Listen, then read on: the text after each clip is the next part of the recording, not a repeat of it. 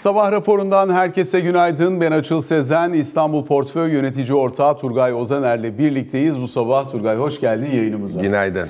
Şimdi genel olarak piyasadaki gidişatı biraz değerlendirmeye çalışırız. Özellikle Borsa İstanbul'da yaşanan dalgalanma, çalkantı, e, yeni yılla birlikte verilmeye çalışılan tepki, biraz daha bankacılık sektörüyle sanayi sektörü arasındaki e, ayrışmanın devamlılığı konusuna bakışın, aynı zamanda enflasyon muhasebesinin devreye girişiyle birlikte tablonun nereden nereye evrileceği, e, ayrıca yine bugün Bloomberg Business Week Türkiye'nin yeni sayısı yayınlandı. Orada da bu konuyla ilgili olarak bir makale yazdı arkadaşımız Tamer Arıcan. E, özellikle temettüler mesela nasıl etkilenecek?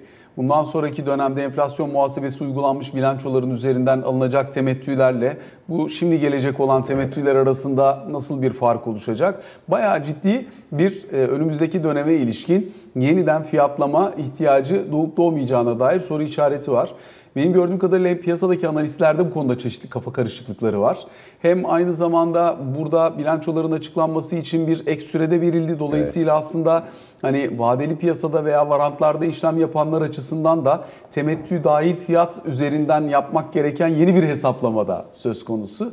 O nedenle hani e, üzerine konuşulacak borsa tarafında çok şey var. Kur cephesini yine konuşuruz. Para politikasındaki likidite fazlalığından kaynaklanacak ekstra önlemler neler olabilir? Biraz daha bunlara bakarız ama önce bir yurt dışı taraftan başlayayım. Çünkü özellikle orada yeni yılla birlikte pek havanın iyi olmadığını söylemek mümkün. Nasdaq 5. gün üst üste, 5. işlem günü üst üste düşüşle tamamladı günü ve beraberinde de Amerikan tahvillerinde de e, dörtlere kadar gelmiş bir hareketlilik var. Elbette burada Dün akşam da çok tartışılan konulardan evet. bir tanesi oldu. Ee, hani alınmış tek bir pozisyonla e, 4-15'lere gidecek e, varsayımıyla alınmış bir e, hazine, Amerikan tahvil, e, 10 yıllık tahviline ilişkin bir pozisyon. E, bunun yarattığı bir karmaşa da olmuş evet. gördüğümüz kadarıyla. Ama sonuçta %4 seviyesinde görüyoruz şu anda. Hani 3.70'lere doğru giden Amerikan 10 yıllıklarını.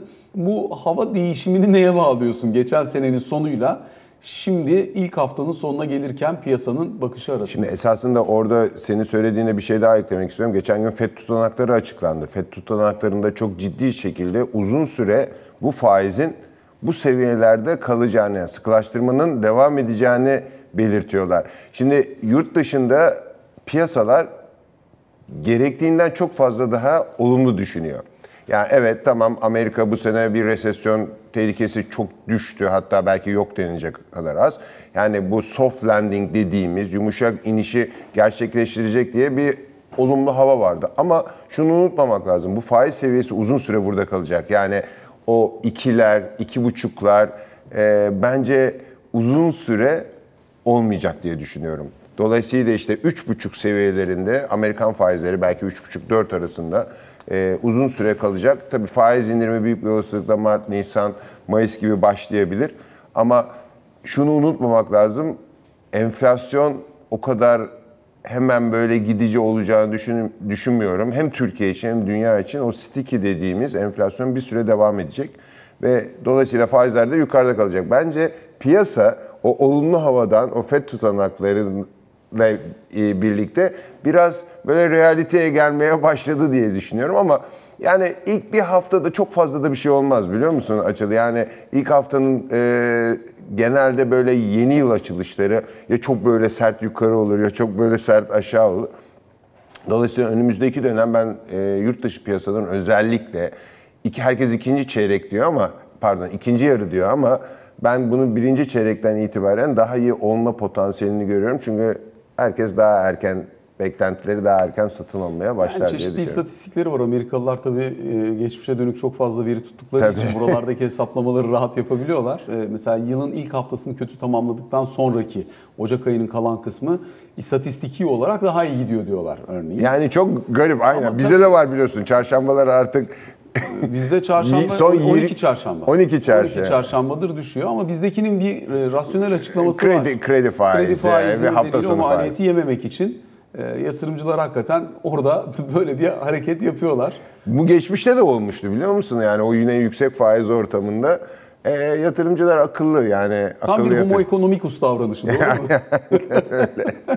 Peki biraz bizim borsa tarafına dönelim mi? İstersen çünkü burada e, geçen ayla şimdi arasında önemli bir fark var. Geçen ay hemen hemen herkesin üzerinde ister istemez aslında tek bir kağıt üzerinden başlayan ama orada sıkışmış olan yatırımcıların yan kağıtları da satmasıyla devam eden bir kontrat baskısı vardı. Evet.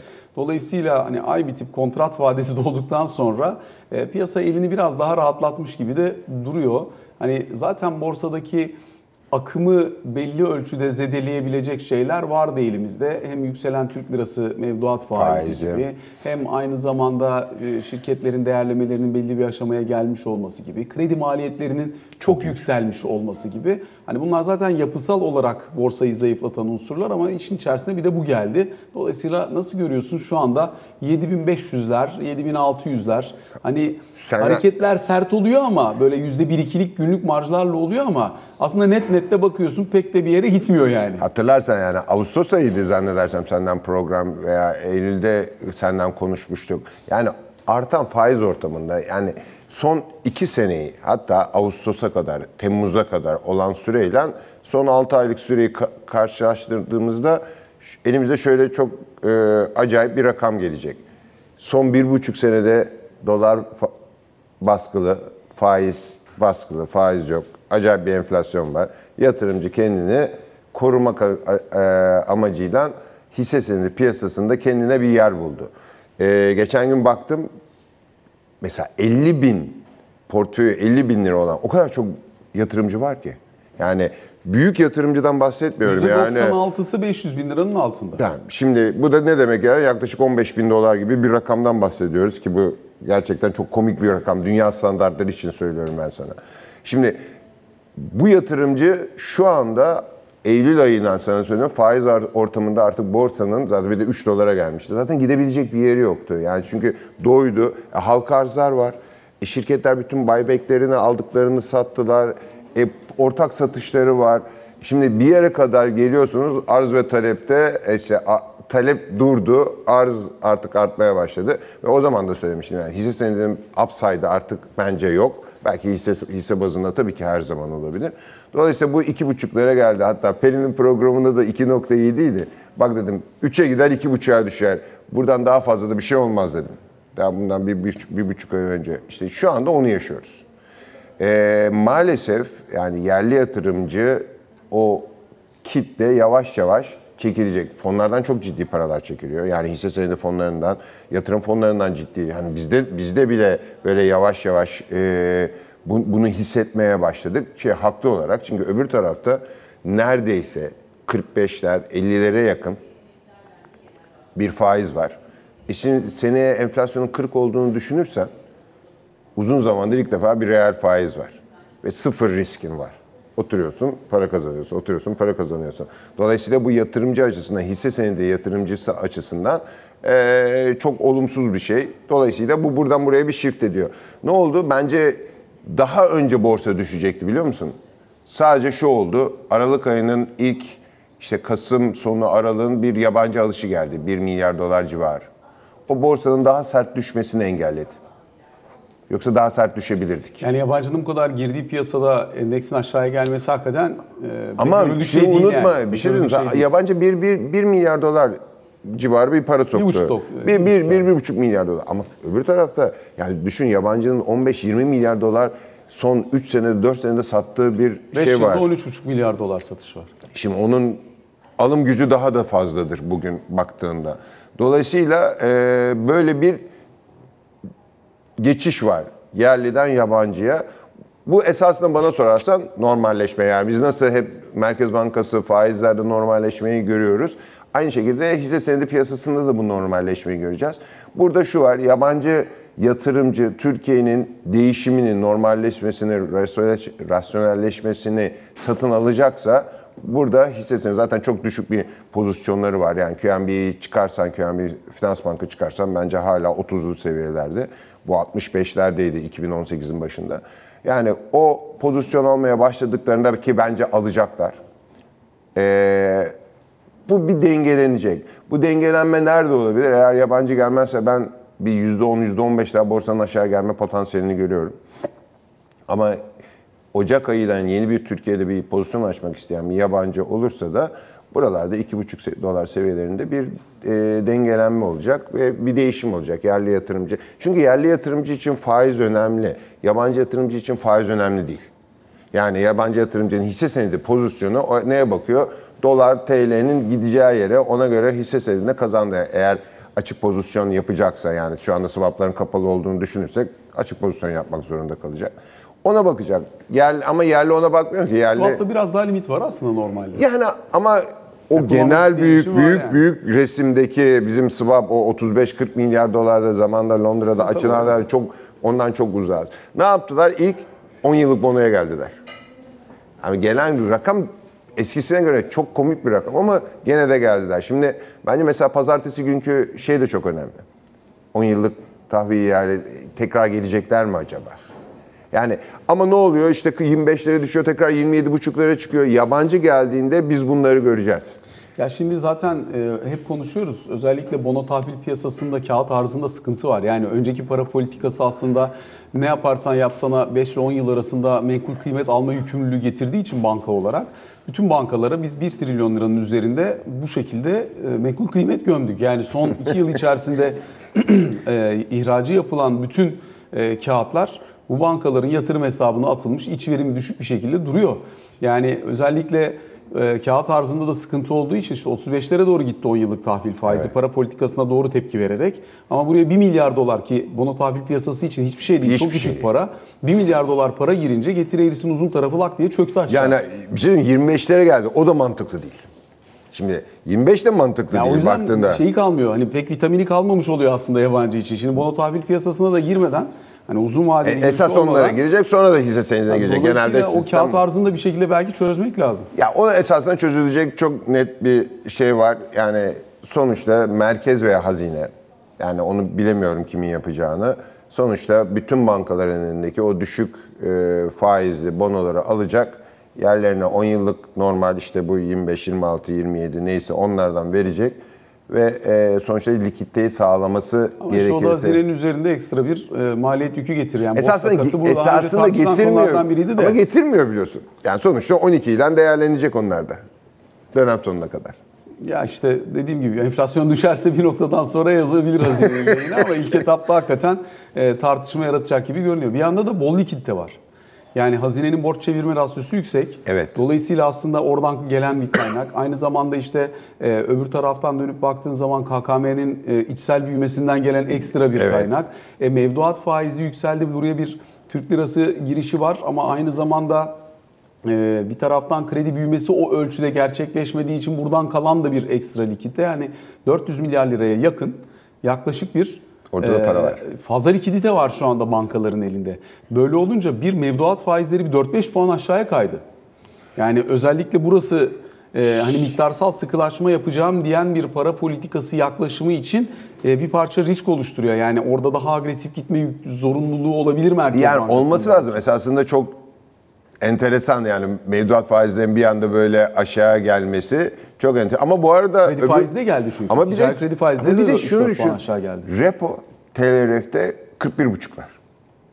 Şimdi bir de o, işin o kısmı var esasında. Yani Aktarım mekanizmasının ocağı çalışıyor da Burada ocakta- yani yani- burada geçmişin yükünden kaynaklanan o hayaletin hortlayıp sürekli karşısına çıktığını görüyoruz Ama Merkez Bankası. Yani bunun bu sistemin normalleşmesi, rasyonelleşmesi bir süre alacak demek. İşte bu da senin dediğin gibi o hayaletin tekrar ortaya çıkması. Belki bir şekilde bu hayalet yüzünden de dönecek tekrar dolar TL'ye bir talep olacak. Bil- Bilemiyorum onu. Yani ben normalde dolar TL'nin önümüzdeki dönem enflasyonun ve faizin altında kalacağına inanan bir insanım.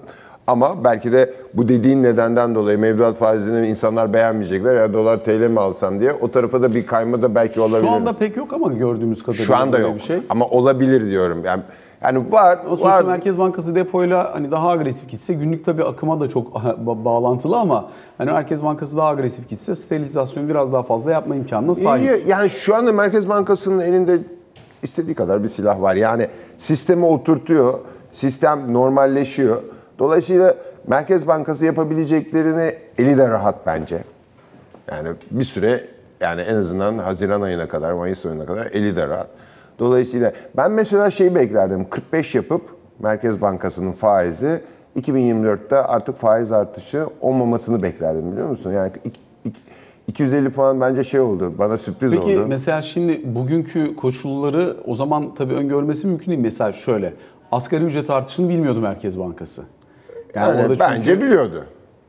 işte ben emin değilim bilmiyorum yani. Hani sonuçta Abi hayır yani benim şahsım yani e, 49 olması çünkü ekonomi yönetiminin beklentisi daha aşağıdaydı benim yani bildiğim 30, kadarıyla. 38'ler Yani 38'ler 40'lar civarında 40'lar falan ama şimdi 49'a gelince e, bir asgari ücretten kaynaklanan ekstra. iki özellikle fiyatı yönlendirilen, e, yönetilen yönlendirilen kalemler üzerinden yeniden değerleme oranı çerçevesinde veya diğer unsurlarla ekstra bir enflasyon artışı. Dolayısıyla hani aslında bir marj bırakmış olmak bu ayki toplantıda işine yarayabilir mi Merkez Bankası'nın? Yani yine 250 yapacaktır büyük bir olasılıkla. Ee, sonuçta 45 olup 45 de zaten bana sorarsan reel bir faiz getiriyor 2024 için. Dolayısıyla daha fazla da yapmaya, daha da e, ekonomiyi boğmaya da çok fazla da gerek olmayabilir. 45 seviyesi ilk etapta yani o Mayıs'taki peak'i göreceğimiz rakama kadar tabii burada bir yerel seçim faktörü de var. Onu da unutmamamız lazım. Ee, Ona kadar 45'ler seviyesinde bence kalacağını düşünüyorum. Seçim sonrası miktarsal sıkılaşmanın daha agresif olmasını bekler misin? Bu tamamıyla data ile alakalı olduğunu düşünüyorum. Yani gelecek data, enflasyon datasının ve diğer dataların ne olduğuyla alakalı. Yani biz de artık bir Fed gibi Merkez Bankası yani öyle gidiyoruz. Fed gibi e, enflasyon yüksek geldi. O zaman sıkılaştırmaya devam edelim. Belki arada yani beklenenden daha yüksek gelirse enflasyon ve o Mayıs ayından sonra çok sert düşüş olmazsa ee, belki olabilir ama ben şu anda benim senaryom şu 45'li seviyelere uzun bir süre kalıp Eylül, Ekim gibi belki faiz indirimi olma ihtimalini düşünüyorum.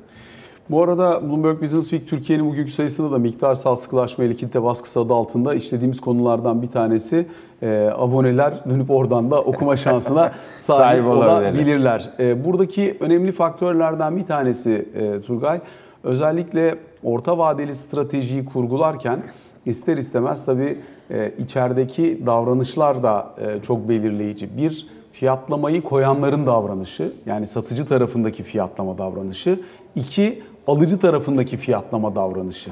Alıcı hala şu beklentiyi kırmış görünmüyor. Hani yarın yarın çok daha pahalı olacak. Doğru. Dolayısıyla şimdi mesela Ocak enflasyonunun yüksek çıkma ihtimali oldukça kuvvetlenmiş gibi görünüyor. 5 gibi bir 5 mi? Yani oralarda öyle. bekleyenler var, daha fazlasını bekleyenler var. Şu anda o yüzden net bir şey söylemek de kolay değil. Çünkü daha ayında başı olduğu için net fiyat yansımasını görmek Doğru, için erken doğru. olabilir. Evet, Ee, ama bir yerden sonra hakikaten şey görmek lazım. Yani eğer 3-3 civarına oturtmaya çalıştığımız aylık enflasyonda bir 7 göreceksek o da aslında hani ister istemez 5 ile 7 arasında bir şey göreceksek mesela o da ister istemez beklenti kanalını alıcı tarafı için belli ölçüde bozuyor. Ee, bunları nasıl oturtacağız? Bunlar zamanla oturacak diye düşünüyorum Açıl. Yani sonuçta e, alıcı tarafında ben her zaman şöyle bir örnek veriyorum herkese. Tabii ki yani bu e, ben kendim ne yapardım? Yani veya işte çevremdeki e, veya bizim şirketteki çalışanlarımız ne yapardı? Genelde bunları soruyorum mesela. Mesela geçen gün toplantıda herhangi biriniz dolar alır mı artık diyorum. Hiçbirinden ses çıkmıyor. Bundan 6 ay önce herkes dolar alıyordu. Şimdi ben ne yapardım? Ben şu anda evet enflasyon var. Alacağın, mecburen alacağın bir şeyi şimdi almak daha mantıklı olabilir. Ama şunu unutmamak lazım. Bugün paranı koyup aylık %3-3,5'luk bir faizle 2 ayda %7'ye yakın bir faiz alıp o alacağın eğer çok ihtiyacın yoksa 2 ay sonra da 3 ay sonra da alabilirsin. Yani şunu unutmamak lazım. Al, alacağın şey 3 ay sonra %10 zamlı mı alacaksın? Zamsız mı alacaksın? Yani soru sorunun bu olması gerekiyor. Çok ihtiyacın varsa evet alacaksın. Dolayısıyla yüksek faiz her zaman alıcının bir elini tutar diye düşünüyorum ben. Ne noktaya kadar tutar peki? Ya o- yani şu anda çünkü e, Bayağı zor soru çünkü- soruyorsun. Hayır, çünkü şu açıdan soruyorum. E, insanların bir bölümü ihtiyaçtan da harcıyor. O zaten mecburlar. Bir Yani. bölümü aynı yani lüks tüketim yapmak isteyen ve geliri o düzeyde olan zaten belli ölçüde bunu yapmaya devam ediyor. O zaman o fiyat duyarlılığı nispeten düşük kalabiliyor ama öbür taraftan Tam insanların da ücret artışları e, ile sağladığı refahı hızlı bir şekilde onun değerini kaybetmeden alma zorunluluğu bulunan mallarda kendi lehine çevirme yükümlülüğü var. Bu da rasyonel bir davranış. Bu da homo economicus. Yani bu bir şekilde bir yerde oturacak. Yani tabii bunlar gerçekten haklısın. Ee, fakat dediğim gibi yani bunu insan davranışı bir de Türkiye'deki son 5 senedeki bu enflasyonist ortam, diğer e, yatırım araçlarındaki getiri olmaması yani çok basit bir örnek işte. Kaç milyon insan? 6 milyon insan geldi. Hisse senedi piyasasına. Ve bir yılda, bir buçuk yılda. Şimdi yatırımcı veya para harcayan insan modeli o kadar hızlı ve psikolojisi değişiyor ki ama ben şunu görüyorum. Eskisi gibi son iki yıldaki gibi insanların hani Allah şey zam gelecek ben bunu alayım veya hani ben sana çok komik bir şey söyleyeyim mi? İnsanlar ikinci el araba alıyorlardı biliyor musun? Yatırım yapmak için. E tabii. Şimdi ama bunların hepsi bitti. Yani şimdi bunlar bir geçici süreydi, bir balondu. Bunlar bitti. Dolayısıyla bir yerden sonra emin ol ki e, insanlar da o harcama psikolojisinden kopacaklardır diye düşünüyorum. Ama tabii burada şu var. E, maalesef tabii e, Sayın Şimşek'in eli biraz o konuda şey e, çok da rahat hareket edemiyor. Sıkılaştırma çok daha sert de olabilir. Açıl. Ama Türkiye'de onu maalesef yapamıyorsun. Yani insanların ciddi bir şekilde o sıkılaştırmayla ciddi bir şekilde bir acı çekeceği bir dönem olması lazım. Yani bu acı çekmeden esasında bu bu işi e, bir şekilde toparlayamazsın. Bu biraz daha böyle uzun vadeye yayıyor, yayılıyor gibi görüyorum. Dolayısıyla o yüzden demin de söyledim Eylül, Ekim gibi faiz indirimi ancak olabilir.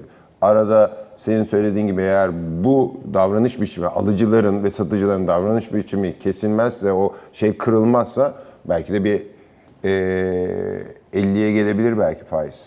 Mayıs'tan, Haziran'da bilemiyorum yani onu.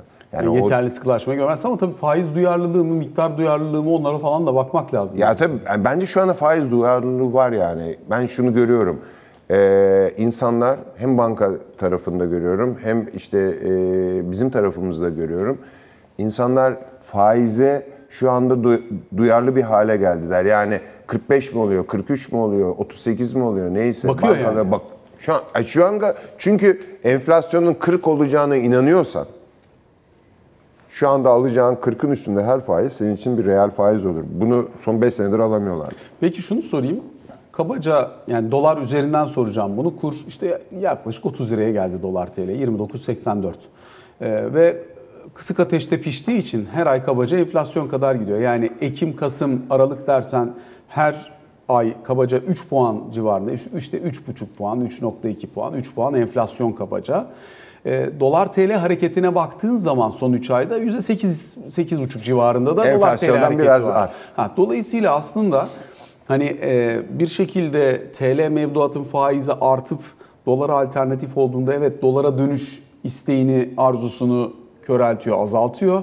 E, ama bir tarafıyla da hani yeterince mesela işte kur korumalı mevduattan çözülme de var. Diğer taraftaki e, hani dövizden Türk lirasına dönüşü biraz daha özendirip oradaki kaynağı e, rezerv üzerinde değerlendirme imkanı da olabilir. Hani bütün bunlar için şu anki Hani kur ve faiz arasındaki dengeyi nasıl görüyorsun? Burada hani e, Ben çok net TL tarafını destekliyorum. Yani şöyle olacağını düşünüyorum. Enflasyon 3. Örnek veriyorum. Faiz 3.2, 3.3. Dolar TL 2.7, 2.8 getirir. Yani ben şeye baktığımızda 2024'e baktığımızda böyle bir oran yani dolar TL enflasyonun faizin altında faiz enflasyonun üstünde bir yerde oturacak diye yani zaten normalde bu olması lazım diye düşünüyorum. Böyle bir e, getiri eğrilerinin olacağını düşünüyorum. Yani senaryomuz tamamen bunun üstüne. Dolayısıyla ben Eylül'den beri aynı şeyi söylüyorum. Yani faiz burada e, dolar TL'yi çok aksi bir durum olmadığı sürece yani Türkiye'de ve dünyada çok aksi bir durum olmadığı sürece TL'nin şu anda dolar e, doları e, yenebileceğini düşünüyorum. Yani belki de ilk defa bu sene e, yenecek uzun zamandan beri. Dolayısıyla TL'de kalmanın daha avantajlı olduğunu düşünüyorum. Peki Ocak enflasyonundaki o sıçrama ve sapma dolar TL dengesi üzerinde Çok o- ekstra bir şey gerektirir mi? Bence ge- gerektireceğini düşünmüyorum. Yani yani bunu bir ay olarak düşünmemek lazım. 12 ay olarak düşünmek lazım. 12 aya baktığında ortalamanın e, faizin TL'nin daha iyi bir getiri e, sağlayacağını düşünüyorum. Yani o enflasyon ciddi bir gelen enflasyon evet bir, bir aylık yani o senin demin söylediğin alıcı ve satıcıların o e, hala psikolojilerinin değişmemesinden dolayı bir Ocak'ta böyle bir şey olabilir. Hani onun karşılığı da daha sert belki de sıkılaştırma olabilir. Ama ben Mart sonuna kadar o sert sıkılaştırmanın seçimden dolayı çok kolay olacağını düşünmüyorum. Elinde hisse tutan bu noktada realize etmeli mi karı varsa ya da bir noktadan sonra pozisyonunu azaltmalı mı? Yoksa Yani- çünkü hani faizin hisse senedi tutan için maliyetiyle döviz tutan için maliyeti arasında fark oluştu. Tabii. Şimdi şöyle düşün. Her ay senin maliyetin elindeki hisse senedinde 3-3,5 belki 4. İyi de şey yakalarsan, iyi bir bono yakalarsan 4. Hatta bileşik faizini TLRF'lere baktığında bileşik faizleri 50 lira falan geliyor. Diyelim ki 3,5. Her ay senin hisse senedinin maliyetin 3,5. Yanlışlıkla bir de yani kredi gibi bir, bir delilik yapıyorsan oradan 6,5 geliyor. 10. Yani senin her ay 1 Ocak'ta hisse senedin var, 31 Ocak'ta senin maliyetin opportunity cost'un %10 aşağı gitti.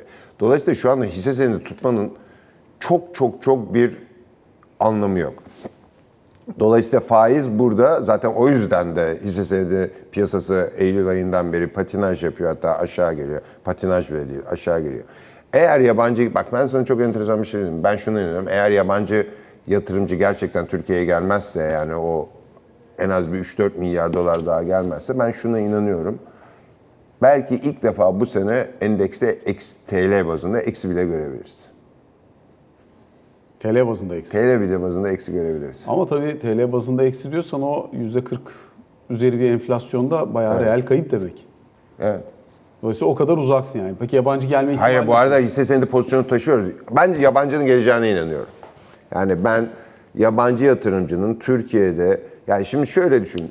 Bir sürü rapor görüyoruz. İşte TL'nin yılı, rasyonelleşme, normalleşme. Şimdi faizin demin de anlattım. Faizin yüksek olması yabancıyı çok ilgilendiren bir durum değil. Hatta yabancının hoşuna giden bir durum. Niye hoşuna giden bir durum? Çünkü dolar pozisyonunu satıyor kendini hece edemediğini düşünüyoruz. Geliyor burada hisse senedi pozisyonu alıyor. Dolayısıyla doların yüksek faiz ortamında doların çok fazla gitme potansiyelini görmediği için dolar TL'nin yani kaybının çok fazla olmadığı için dolayısıyla burada bir açık pozisyon yani hisse senedine uzun bir pozisyon oluyor. Dolarda açık pozisyon oluyor. Dolayısıyla bunu yapar. Yapmış da zaten %65'ti. 5 sene önce %65'ti hatırlarsan.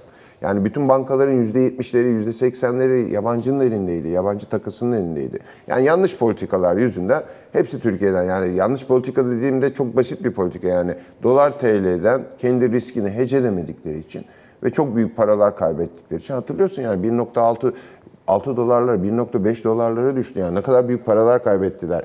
Yani kendi bütün portföylerin içinde belki çok bir şey değil ama Türkiye riskini taşımak istemediler. Şimdi işte 10 yıllık bonoya geldiler. Yavaş yavaş geliyorlar hisse senedine. Şimdi bana herkes soruyor ne almak lazım? Şimdi yabancı ne sattı en çok? Hani bankaların ilk 3 aylık çok acayip bir bilanço gelmeyecek. Belki 6 aylığı da gelmeyecek ama en büyük pozisyon bankalardaydı ve bankaları sattılar. Şimdi bugün endeks 2,5 dolar ama bankaların endeksine göre baktığında bankalar o kadar aşağıda ki banka endeksi. O es- eski 2,5 1 1.1 yaklaşık e, fiyat defter değerli. A- aynen. Hatta birlere yakın. Yani şimdi biraz daha dü- düşecektir bu yıl sonu karları. E, şeyi de unutmamak lazım. Sonuçta içindeki o asetler de değerleniyor. Tabii tabii. Dolayısıyla bankaya gelecekler. Türkiye riskini, exposure'ını mı almak istiyorlar? Koç'ta Sabancı'ya gelecekler. İşte Tüpraş'a gelecekler. Yani o büyük ana kağıtlarda işte BİM'e gelecekler. Anadolu Efes'e gelecekler. Derinliği olan büyük Derinliği olan senetleri. eskiden sattıkları hisselere gelecekler. Yani bugün İMKB 30'da ismini vermek istemediğim hala 50-60 fiyat kazanç oranlı veya işte 30-40 fiyat kazanç oranlı hisselere gelmeyecekler. Onlar yerli yatırımcının momentum hisseleri olabilir. Sonuçta bir de anomali aramıyor yatırımcı. Yani istikrarlı, karşı taraf riski almadığı, karşı tarafta da gerektiğinde muhatap bulabildiği yatırımcı ilişkileriyle vesairesiyle. Aynen. Hani ICM'i falan da 3 aşağı 5 yukarı olan aracı kurumlar üzerinden bir ilişki geliştirmek istiyor gelecek olan. Yani işte o ICM'lerin hepsi öldü biliyorsun değil mi? İşte maalesef. Yani araştırma grupları olsun şeyler Hepsi hepsi, öldü. E, yurt dışındaki bütün masalar kapatıldı. Türkiye'den yani hep aynı şeyi söylüyorum. Telefonu açtığında yani. evet, evet. Ama şimdi şunu görüyoruz. Masalar yeniden kurulmaya başlanıyor. Yani tabii ki eski tecrübeli, Türkiye'yi çok iyi bilen e, Traderlar yok. Maalesef yok yani çıkan arada raporları görüyorsun yani oradaki junior çocukların yazdığı saçma sapan raporlar oluyor maalesef ama bu zamandan yatırımcı, yabancı yatırımcı gerçekten geldiği zaman, parayı koyduğu zaman içeri o yatırımcı yurt dışından işte bu prime broker dediğimiz işte JP ise Goldman ise oradan bir ciddi bir araştırma raporu istiyor. Veya Türkiye'den ciddi bir araştırma raporu istiyor. Şimdi bir sürü işte bak BlackRock'lar, Fidelity'ler, Templeton'lar işte bir sürü isim Türkiye'de o kadar çok az pozisyonları var ki şu anda. Yani belki de yoktur. Şimdi önümüzdeki hafta Amerika'daki toplantıda, yatırımcı toplantısında Merkez Bankası anlatacak. Yani bir kısmı döneceğini ama bu zamanla olacak. Yani bu yarın 5 milyar dolar, 3 milyar dolar gelmeyecek. Zamanla olacak. Belki senin dediğin gibi Mart ayının sonunu bekleyecek. Hala yatırımcıda şu var. Mart'tan sonra bu sistem devam edecek mi yoksa seçime kadar mı bu sistem? Yani bu normalleşme, rasyonelleşme. Onu merak ediyor. Yani bir kısım yatırımcı onu Şimdi bunların hepsine bakıp bu dönem, bu sene ben böyle bir 5-6 milyar dolarlık bu ekonomik politikalar devam ederse 5-6 milyar dolarlık sadece hisse senedine bir para girişi bekliyorum. Ama bu dediğim gibi bugünden yarına mı olur? Akıllı mesela ak- şu gelen Kasım'daki ben smart money diyorum akıllı. Akıllı para hop diye hızlı bir şekilde geldi. Onlar bir pozisyon aldılar. Şimdi o long only'ler onlar bir prosedür, compliance'lere, compliance'lere gelecek. Türkiye'den çıkmışlar. Onlar daha uzun vadeli. Onlar da bence 2024'ün içinde bir şekilde gelirler diye ümit ediyorum. Turgay çok teşekkür ediyoruz sana. Aktardığın notlar için tekrar iyi seneler diliyoruz sana, Sana da iyi seneler, Kısa bir aramız var. Sonrasında Ali Can Türkoğlu ile ikinci bölümde karşınızdayız.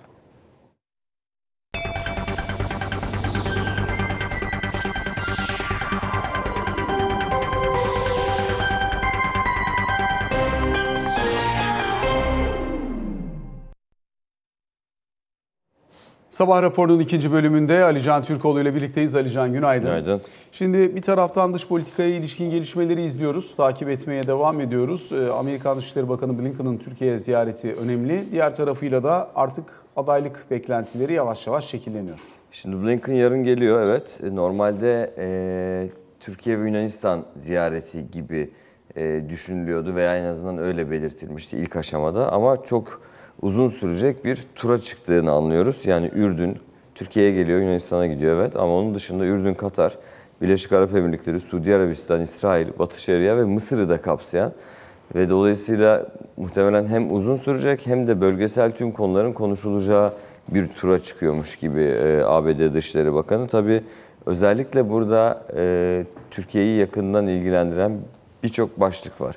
Bunlardan bir süredir devam eden işte İsveç'in NATO'ya e, girme süreci ve Türkiye'nin ABD'den talebi olan F-16'lar konusunun paralel ilerlediğini zaten biliyoruz. Her ne kadar son dönemde e, Amerika yönetiminden özellikle Dışişleri Sözcüsü'nden bu iki konuyu birbiriyle biz bağlantılı olarak görmüyoruz ama bağlantılı gören kongre üyeleri var yönünde açıklamalar gelse bile en son yapılan Biden-Erdoğan görüşmesinde bu iki konunun iki taraftan da eş zamanlı olarak geçirilmesiyle ilgili olarak liderlerin devreye girmesi gibi bir başlığın konuşulduğu zaten açıklanmıştı. Dolayısıyla muhtemelen Blinken'ın ziyaretinde Türkiye Büyük Millet Meclisi'ndeki İsveç sürecinin mümkün olduğu kadar hızlı tamamlanması yönündeki taleplerini veya isteklerini dile getireceklerdir. Türkiye'de aynı şekilde F-16'larla ilgili sürecin tamamlanması e, yönündeki talebini söyleyecektir. Çünkü en son e, Milli Savunma Bakanı da Yaşar Güler de bu konuyla ilgili olarak teknik toplantıların zaten tamamlandığını, şu anda konunun sürüncemede bırakılmasının da kabul edilebilir olmadığı yönündeki değerlendirmesini yapmıştı. Dolayısıyla F-16 konusu konuşulacak. E, Onun dışında zaten İsrail konusu var. Yani Gazze konusu. Bununla ilgili olarak da özellikle dün yine ABD Dışişleri Bakanlığı sözcüsünün Batı Şeria ile Gazze'yi Filistin liderliği altında birleştiren bir yönetim ihtiyacını tartışıyoruz yönünde bir açıklaması var.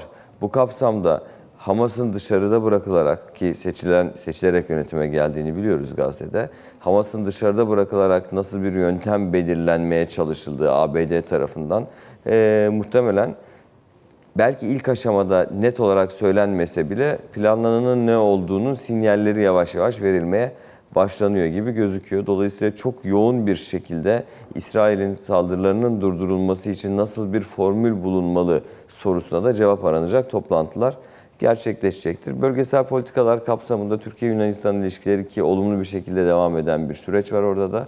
Bunların da konuşulacağı, çok yoğun bir şekilde dış politikanın tüm dallarının konuşulacağı bir toplantı olacakmış gibi gözüküyor. Yarın olacak. Onun dışında e, iç siyaset evet tamamen artık yerel seçimlere kilitlendi.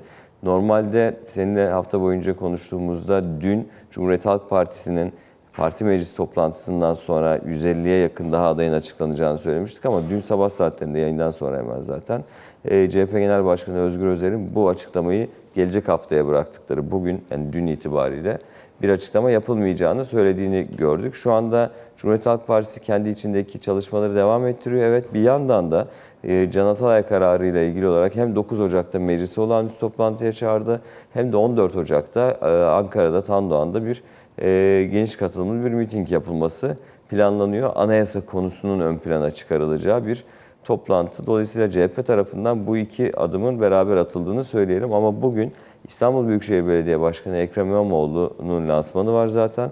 Aynı zamanda CHP tarafından yönetilmeyen İstanbul ilçelerinin belediye başkan adayları da bugün kamuoyuyla paylaşılacak gibi 23 e, ilçe.